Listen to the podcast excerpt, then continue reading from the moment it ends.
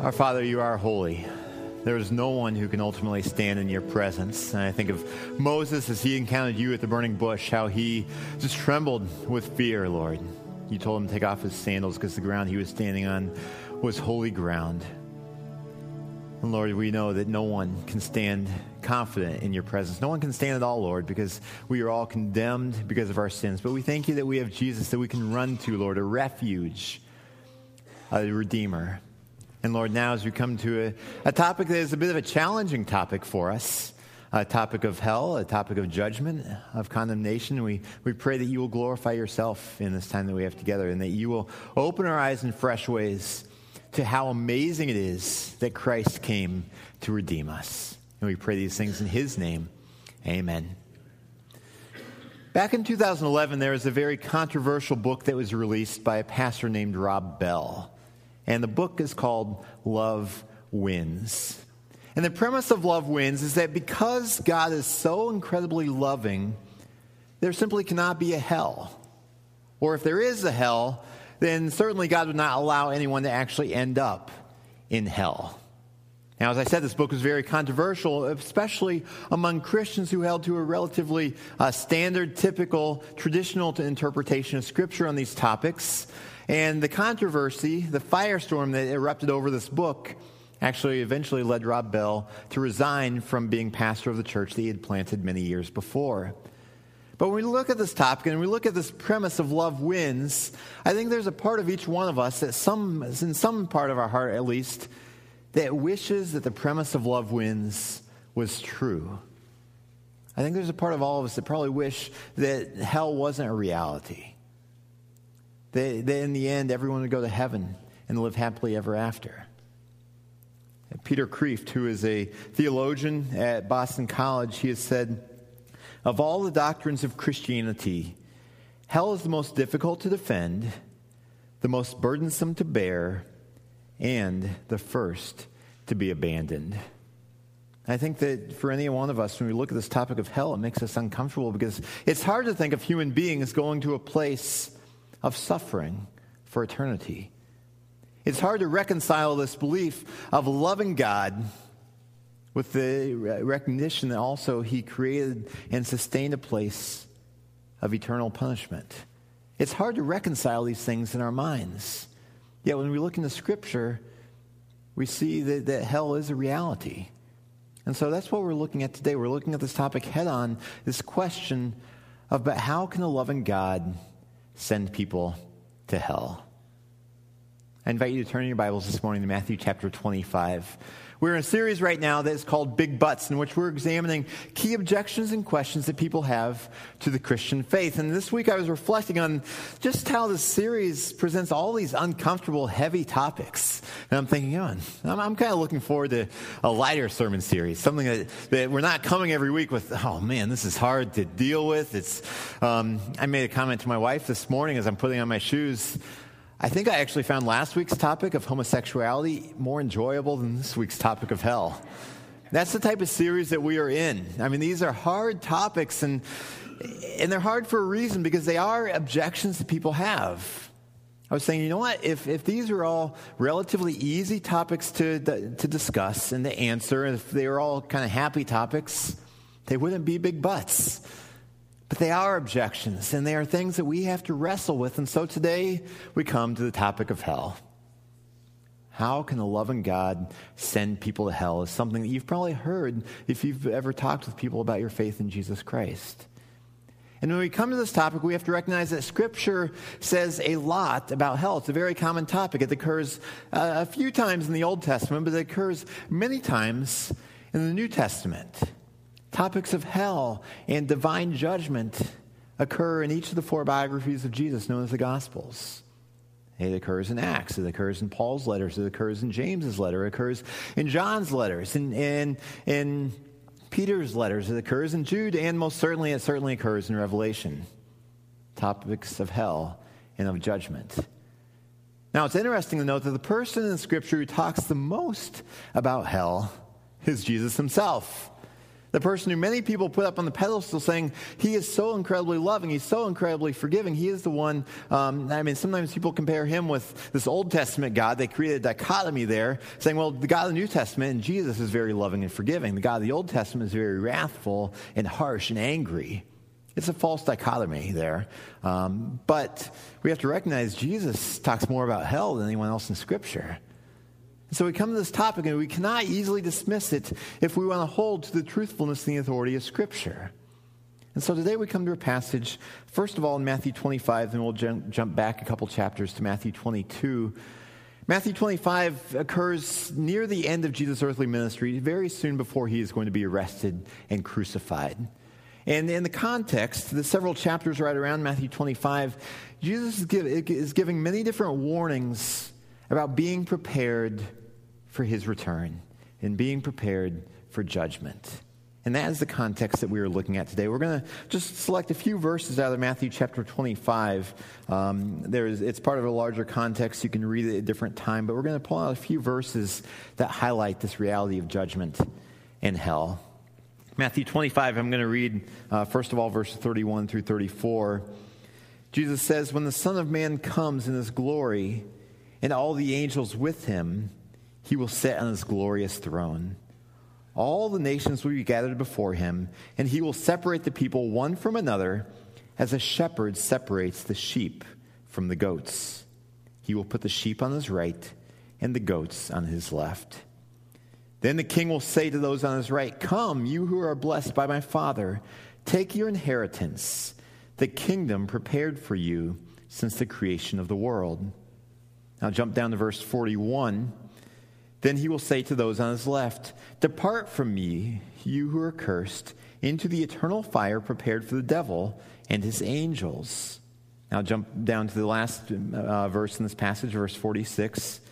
Then they will go away to eternal punishment, but the righteous to eternal life. So, what Jesus is talking about here is the eternal judgment, um, the final judgment when Christ returns. He says, when the Son of Man returns, this is the way of referring to himself here. He says, when he returns, he will return in glory with the angels and sit on his glorious throne. Now, this will be the second coming of Christ. The first coming of Christ occurred about 2,000 years ago. And then Christ came in a very humble, in a meek way. He was so humble and meek throughout his earthly ministry that many people failed to recognize him for who he really was that he was God come to earth in human form. But when Jesus returns, when he comes the second time, sometime in the future, you will be very clear to everyone who he is because he will come in glory with angels, and that will be the time when the final judgment will occur. Everyone will be judged. It says that all the nations will be gathered before him. There is no one who is exempt from this judgment. And there will be a division that takes place between two groups. And Jesus is speaking here in metaphors using sheep and goats. He's talking about how a shepherd in the Middle East, it was the same then as it is now, that oftentimes you would have sheep and goats out there in a pasture together, but there would be certain times that a shepherd would need to separate the sheep from the goats. And so he's using this metaphor of, of shepherding imagery where you move sheep over on one side. And he says the sheep will be on the right hand side of the shepherd. The right hand side, metaphorically speaking, is the side of power and of honor. And then the goats will be put over on the left side. They will be in two distinct groups. And these two groups will each have their own eternal destination. We see in verse 24 the king will say to those on his right, the king here is referring to Jesus, Come, you who are blessed by my Father, take your inheritance, the kingdom prepared before, since before the creation of the world. So we see that God has been preparing since before the creation of the world for heaven, the time when his people will be fully in his presence to experience the fullness of his glory. It will be a time of great celebration and great, a time of great joy in the presence of God. But then there is the other destination, and that is the destination of hell. Verse 41 then, then he will say to those on his left, Depart from me, you who are cursed, into the eternal fire prepared for the devil and his angels. Now, I want to give a picture for us in a moment of what hell is like. Now, we've certain, certainly probably seen paintings of it. I mean, they're oftentimes very graphic. I just want to point out a few different characteristics of hell. But before I do that, I want to read one more passage from Jesus back in Matthew 22. It's found in verses 11 through 13. Jesus oftentimes speaks in parables about, um, about a variety of things, especially about heaven and hell, because heaven and hell are topics that, are, that belong to another realm. They are things that, that we have not experienced, that we don't even have a knowledge fully of what that is going to be like. And because we haven't experienced it, and because it's outside the realm of, of anything that we can really imagine fully, the Bible, including Jesus, oftentimes when they talk about these topics of heaven and hell, they talk in metaphor and in symbolism and in parables, giving us uh, images that we can understand and to create an analogy to help us understand things that are beyond our current experience. And that's what oftentimes happens with heaven and hell. That's why Jesus, particularly when he speaks of heaven and hell, he talks in metaphors and in parables and in imagery. So here in Matthew 22, he's using the image of a wedding banquet, a great celebration to which many people are invited. And we come to verses 11 through 13, and it says, When the king who threw this wedding banquet, when he came to see the guests, he noticed a man there who was not wearing wedding clothes.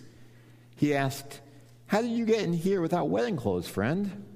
The man was speechless. Then the king told the attendants, Tie him hand and foot and throw him outside into the darkness, where there will be weeping and gnashing of teeth. So here we have this imagery uh, a great wedding, and a guy comes in, and I guess he doesn't have the right clothes on. We need to keep in mind this is imagery. This is a metaphor for what's going to take place. There isn't going to be a fashion policeman standing at the gate of heaven saying, Hey, what are you wearing there? The outfit doesn't go with you. You need to go downstairs. No, that's not what's happening here. It's a metaphor to picture a person who's not clothed with the righteousness of Christ, who is not prepared to be there in God's presence in heaven. But let me give us a picture biblically, or more of a description of some of the key characteristics of hell. I'm going to start with an overarching definition of what, how hell could be described. Hell essentially is a place of eternal conscious punishment. Hell is a place of eternal conscious punishment. And this, this is where it gets a bit uncomfortable for our sensibilities when we think about hell and these realities. Now, one of the things we see from these two passages we've looked at is that hell is exclusion. In Matthew 25, Jesus said, Depart from me to those on his left. In Matthew 22, it said, um, it says, throw him outside. So it's hell is a place of exclusion, place of being excluded from God's presence and from the presence of God's people. Oftentimes people say, you know what, one of the core attributes of hell is simply that God is not there.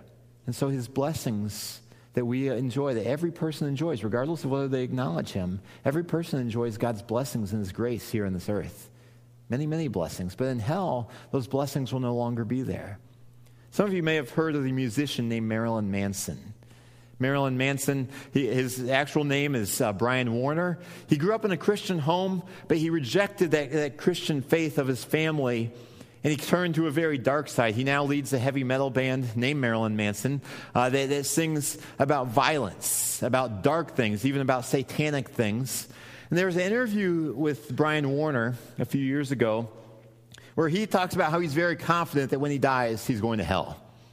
Now, for most people, this wouldn't be something you'd be excited about, being confident about, but he's actually kind of happy about that. Listen to what he says. He, he, he lets out a little bit of a chuckle. Then he says, I'm going to say it would probably be more comfortable uh, a place for me because everyone I know would be there, and I wouldn't really be allowed to do anything in heaven that would be any fun anyway.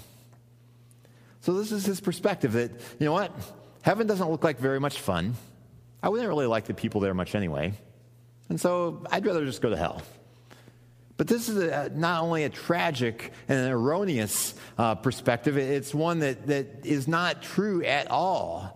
Because hell, since God is not there, and since God's blessings that He provides for us here on this earth is not there, the things that we enjoy on this earth, because it's a place of exclusion, will not be there in hell. So if you enjoy beautiful sunrises or sunsets here on this earth, those will not be there. if you enjoy the companionship of friends or of your spouse in, in, in this earth, the warmth and care of those relationships will not be there in hell because the love and, and the, the joy that we can enjoy here on this earth will not be there. If you enjoy intellectual challenges, if you enjoy uh, meaningful work, if you enjoy tasty food here on this earth, you can be assured those will be in heaven, but they will not be in hell. And so, so hell is certainly a place that, that no one would want to be when they see it for what it is, because it's an exclusion from God and from everything good that He provides for us. Hell is also biblically pictured as a place involving anguish. Here in Matthew 25, it talks about this eternal fire. Fire is the most common imagery in Scripture of hell. And, and there are a variety of interpretations over what this fire is. Is there literally going to be fire there, or what, is it more of a metaphor? But the bottom line, this fire is talking about the agony, the pain, the suffering of hell. And back in Matthew chapter 22, it speaks of the weeping and gnashing of teeth. You think about when people weep, they are sad. When people gnash their teeth, they are frustrated. And so, this imagery of weeping and gnashing of teeth speaks of a regret that people have in hell, of recognizing that they were pursuing a wrong direction but there's no way out of it now. So it's a place of anguish and a place of regret. And finally, we see that hell is eternal. Verse 46 of Matthew chapter 25 then they will go away to eternal punishment. That this is everlasting, it doesn't end, it goes on forever. Just as heaven goes on forever, so does hell. And so, so we see here, hell is, I mean, it's a place that no one wants to go, but people will go there. There will be this judgment one day. So, how do we respond? We see that biblically, again, scripture is unashamed to talk about hell. Jesus was unashamed of it. But how do we respond to others or even to our own questions when you're asked, okay, how can a loving God send people to hell? How does this work? Why is that? Is that really the case at all? Well, again, this is not an easy thing to respond to. There aren't easy answers. That's why it's a big but. But let me give you a few things biblically that can help us know how to understand this and things that we can point to in our conversations. One of the things we have to recognize is that God is holy and just, but we are incredibly sinful. God is holy and just, but we are incredibly sinful. One of the eh, realities here in America is that people like to pick and choose what attributes of God they are going to elevate. Here in America, people love the attributes of, of love, of mercy, and of grace, but they don't really care that much for the attributes of holiness, of justice, of wrath, you may be familiar with stores out there called Build a Bear. At Build a Bear stores, you can go in there and you can pick out all these different things. You can build your own teddy bear, where you pick out, okay, what's it going to look like? What size is it going to be? What are you going to put inside of it? You get to put all the stuffing in there. You can put special treasures inside and sew it shut. And I mean, it's kind of a cool little thing. Well, here in America, people like build a God, but that doesn't work. You have to take God for who He is, how He reveals Himself in all of His attributes, rather than picking and choosing, okay, I'm going to like this one. Nah, I don't care for that one that much. We have to come to God on His terms, not on our terms.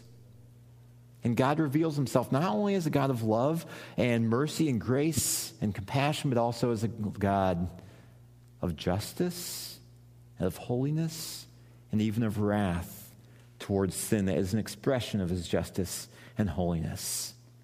I want to turn our attention for a minute back to Isaiah chapter 6, which is one of those classic descriptions in Scripture about a person's response when they come face to face with God's holiness.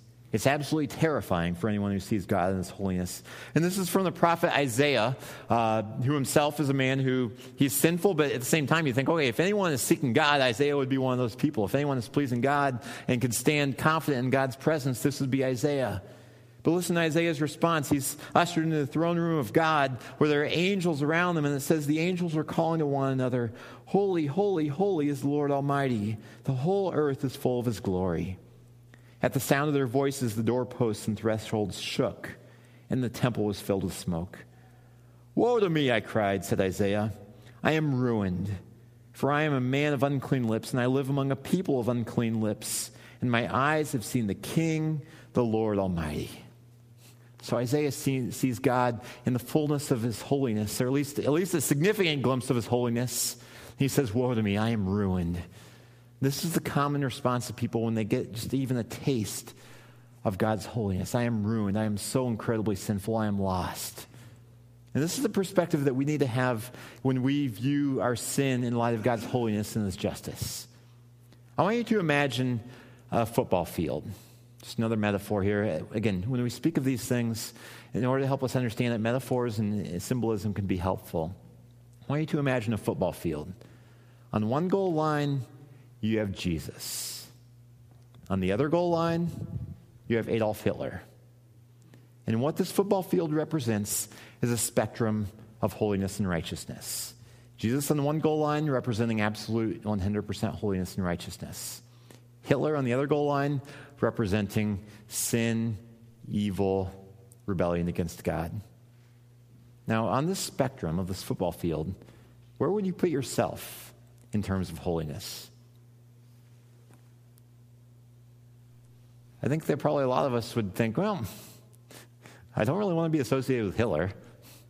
So, giving ourselves the benefit of the doubt, I think most of us would probably want to put ourselves at least somewhere around the 50 yard line, wouldn't we? I mean, we don't want to be over there by Hitler. We know we're not up to Jesus standards, so, you know, let's just kind of be medium, 50%. But if we really, really want to grasp the depth of our sin, biblically speaking, we have to recognize we are right over there, right next to Hitler. Now, okay, now maybe on a relative scale, we could be a little bit better, so we could be on the one yard line. But still, there is this vast expanse between us and the holiness and righteousness of God. And in reality, football field is not enough to measure that expanse. And in reality, you need uh, an expanse between us and Jesus that is infinitely long. Because it's not possible to measure the distance between his righteousness and our sinfulness.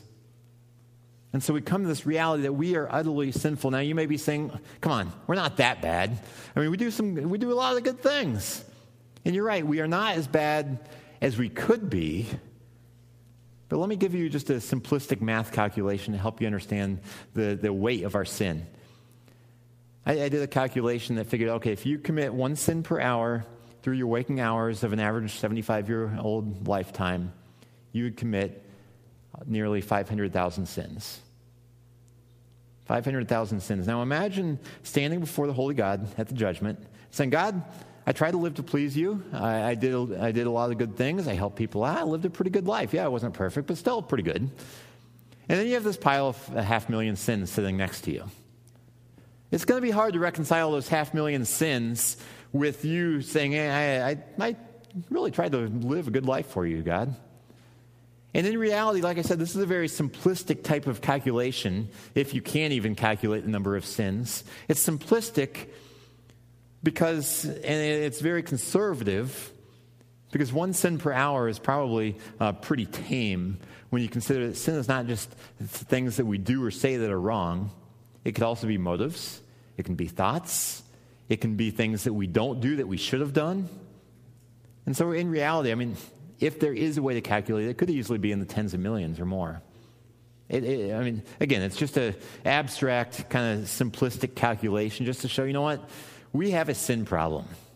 Paul said, all have sinned and fall short of the glory of God. And so God is holy and just, and we are incredibly sinful. And we have to come to, gri- come to, come to grips with this reality if we are to understand the reality of judgment and the reality of hell. Most people uh, overestimate their own righteousness and innocence. Most people underestimate the holiness and justice of God.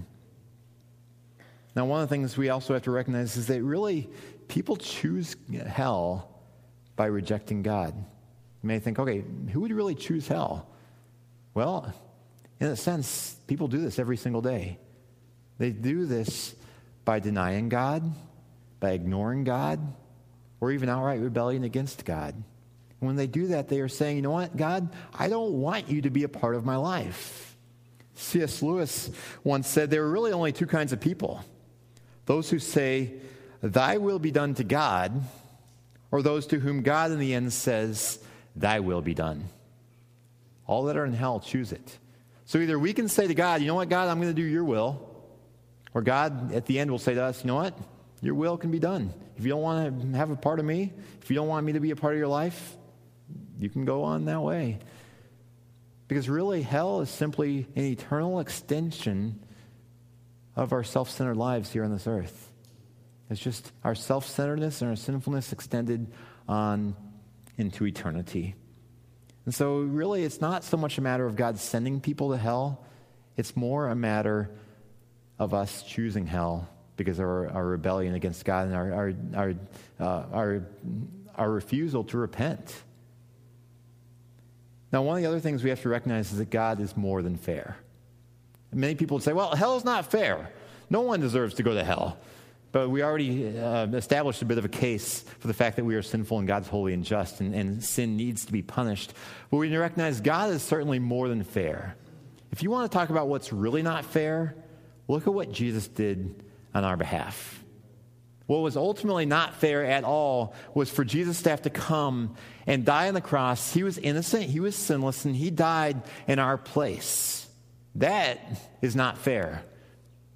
Want to give you another analogy of this. I do from, from time to time some ministry in the Ozaukee County Jail, lead some Bible studies and lead church services there sometimes. Imagine if I came home one day after leading a church service there and said to Shelly, my wife, Hey, Shelly, I kind of came up with this deal with one of the guys who's there. I, yeah, I kind of like him a little bit. I mean, he's a nice guy. Uh, he has 20 years left to serve. We're just going to swap places. I, I, want him to go free. I mean, he has a family. I'm just, I just want him to go free. I'm going to go in there. I'm, I, yeah, I haven't committed that crime, but I'm just going to go take his place. And you know what? I just want to help him get back on his feet a little bit. I'm just going to throw in the house and the car too. He can have those, have our house and car. How would Shelley respond? I mean, how would you all respond to me if I said that? Hey, I'll see you guys in 20 years. I'm going to go take a guy's place. You say, no, that's not fair. He, he should have to pay the penalty that he deserves for his crime. You should not be doing that for him. You are innocent, Brandon. You should not have to go to prison for that. But you know what? That's exactly what Jesus did. I mean, but on a much greater degree. He came and said, you know what? I am going to take your place so that you can go free. It is not fair, it is grace. I think of Romans chapter 6, verse 23. For the wages of sin is death, but the gift of God is eternal life in Christ Jesus our Lord. What we earned, our wages because of sin, is death, eternal separation from God. But, and this is a, this is a, a great big but, but the gift of God is eternal life in Christ Jesus our Lord. It's a gift. It's something we didn't earn, we didn't deserve. It's not so much fair, it's grace, unmerited, undeserved gift. We see in Romans chapter 5, verse 8, that while we were yet sinners, before we cleaned up our act, God demonstrates his own love for us in this that while we were yet sinners, Christ died for us. 2 Corinthians chapter 5, verse 21 uh, gives a great picture of what takes place here on the cross. So it's talking about Christ and says, God made him who had no sin to be sin for us so that in Christ we might become the righteousness of God. And so on the cross, there was a great exchange that took place. And the exchange is this that we took on Christ's righteousness, and Christ took on our sin. That's why Christ died, to pay the penalty that we deserve for our sins, so that we would not have to taste the eternal consequences in hell of our sin. And we, I mean, so for Christ, I mean, he receives that. He received God's wrath on the cross. We receive Christ's righteousness. You remember how Christ is over here on the goal line, 100% righteous? Now, when God looks at us, if our faith is in Christ, if we receive the gift of salvation by trusting in Christ, not our own good works, then when God looks at us, he sees Christ's righteousness. So then, in a sense, through Christ and through faith in him, then we are over on that goal line with him. Isn't that a beautiful thing?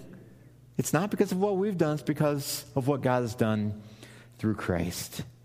This is the good news of the gospel. It's not fair, it's grace.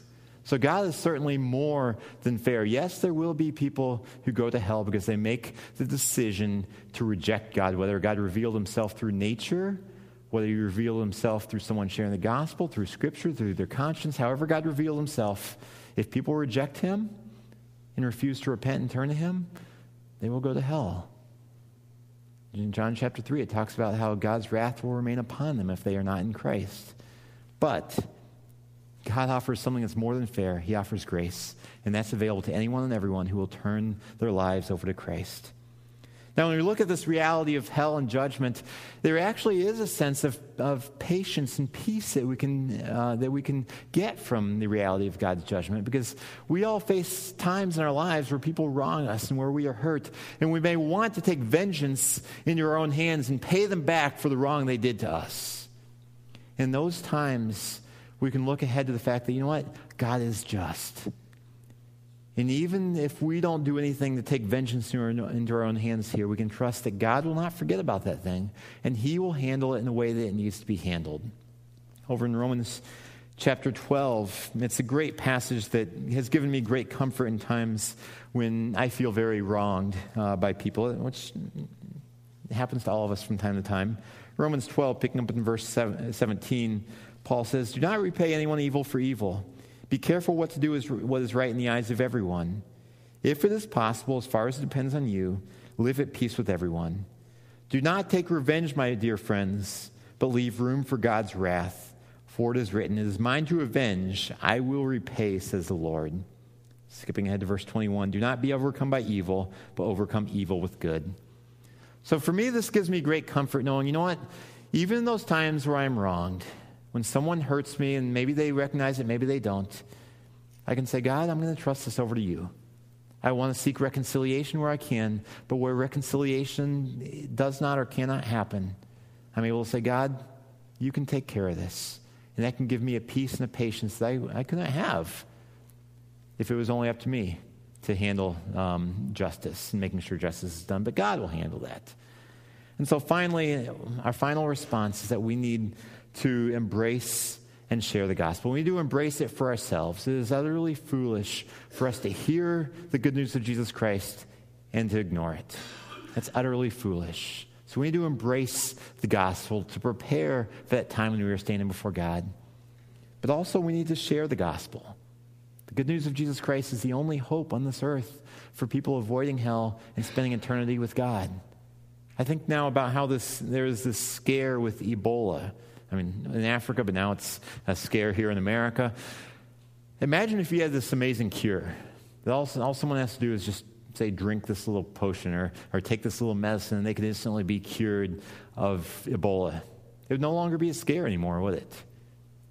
It would be evil and wicked of you to hold that cure in for yourself and say, no, I'm just going to keep it here. I'm not going to share it with anyone else. In the same way, we have a cure, a remedy for sin and for judgment and for hell. And we are called as Christ's ambassadors to share that remedy with the world. Warn people, just as Jesus did, warn people there is a judgment coming. But here is how you can, how you can be free from condemnation and judgment. And it offer, it's an offer to a new life. And this is the beauty of what we have to offer. We can point to Christ and say, look at what Christ did. He will take your sin, He will take your punishment. You can go free and enjoy a new life because Jesus says, I have come that they might have life and have it to the full. That is beautiful, isn't it? Now we come back to the idea of love wins. And I think the idea of love wins, God is love, but I want to expand that a little bit and say, you know what? It's better to say not just love wins, it's better to say God wins. Because that's the reality of Jesus' victory on the cross. It's the reality of heaven and hell that ultimately God's, God wins over any sin, any evil in this entire universe. We look around the world now and we don't always see God winning. We see evil and suffering triumphing many times. But in the end, God will win. We see in 1 Corinthians chapter 15, talking about Jesus' resurrection, it says, Death has been swallowed up in victory. Where, O death, is your victory? Where, O death, is your sting? But thanks be to God because He gives us the victory through our Lord Jesus Christ. Thanks be to God because He does give us the victory when we are clinging to Christ. Now, we celebrate the victory here at Freedom's in many different ways. One of the ways is through communion. And so, in just a moment, uh, we're going to be celebrating communion together to remember Christ's sacrifice in our behalf. We're going to have a song before that, and I encourage you during the course of the song just go to God in gratitude. Just thank Him for what He has done. If there's any sin in your life that is unconfessed, confess it to God. Receive His forgiveness and His grace. So I'm going to pray for us and let us prepare our hearts to receive this communion and celebration of the sacrifice Christ has made for us. Our Lord Jesus, we thank you that you came to this earth. You came humbly and meekly, and we thank you that you came not just to live and teach, but to die on our behalf. That is grace, Lord. We don't deserve it, and we want to say thank you. And Lord, I pray that you will help us to, to receive that gift for ourselves and to share it with others. Because we don't want to see people going to hell. It's a tough topic, Lord, to, to fathom. But we see the reality of hell. We want to make sure as many people as possible go to heaven and are with us and with you when they pass away. We pray these things in Jesus' name. Amen.